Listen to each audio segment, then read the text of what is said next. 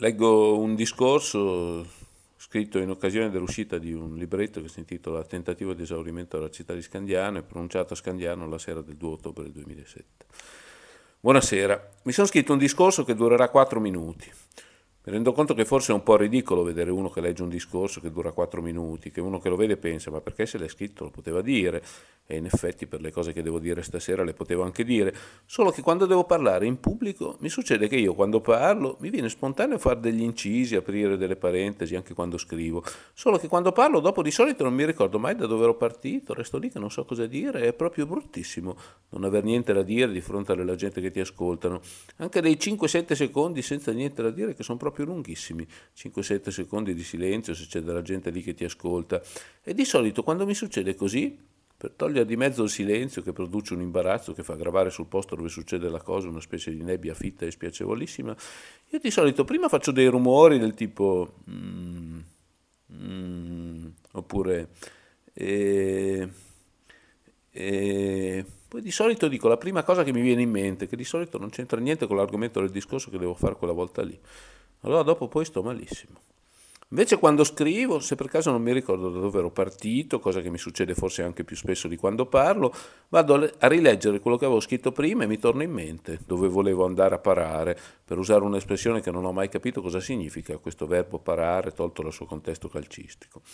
Allora così quando scrivo, dopo succede lo stesso che dico delle cose che non c'entrano niente, ma lo faccio consapevolmente. Per esempio, ultimamente di qualsiasi argomento tratti nei miei discorsi, è un periodo che io non so come mai mi chiamano a fare un sacco di discorsi, di qualsiasi argomento tratti il discorso che sto facendo, a me viene sempre da dire che Guerra e Pace non è un romanzo di formazione, perché Pier Besuchov alla fine è ridicolo. Il corso che abbiamo fatto a Scandiano e che ha prodotto questo libretto che esce stasera, tentativo di esaurimento della città di Scandiano, titolo ispirato a Perret, che è il suo tentativo di esaurimento in un luogo parigino.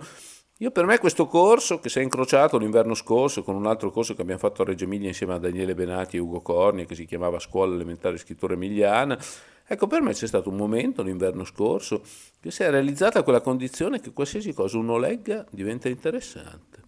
Io l'inverno scorso per un paio di settimane qualsiasi romanzo mi capitava in mano, qualsiasi racconto, qualsiasi poesia,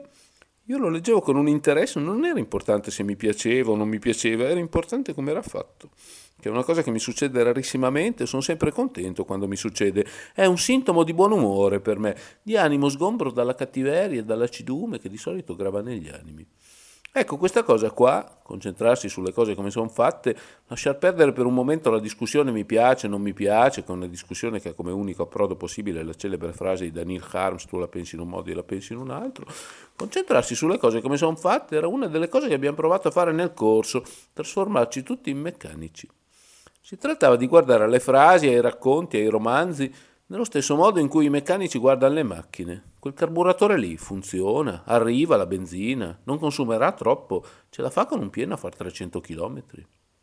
Dopo poi quello che a uno gli piace è un altro discorso. A uno gli piace più una Lamborghini, l'altro preferisce una macchina più modesta che consuma meno, come una Prince. Chissà se ci sono ancora le Prince. Da noi a Parma le chiamavano le saponette, non era una gran macchina secondo la maggior parte dei miei conoscenti, a me piaceva. Poi in generale Piuttosto di una Lamborghini che non funziona, è meglio una Prince che funziona.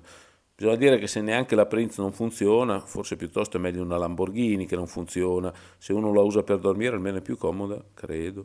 Per dormire sono meglio le Lamborghini, se uno è sveglio secondo me sono meglio le Prince, ma questa è una questione di gusti. Là nel corso non era questione di gusti, là nel corso la, la domanda non era ti piace o non ti piace, la domanda era funziona. E alla fine del corso di macchine ne avevamo provate parecchie e dopo ciascuno si è costruito la sua e ha deciso lui come farle e anche dove andare. Il risultato è raccolto in questo libretto, dove vedrete, forse dipende da chi teneva il corso, prevalgono le Prince come tono, che io non discuto, la Lamborghini ha un'utenza, come si dice, molto più trendy, come si dice, ma le Prince, io devo dire preferisco la Prince.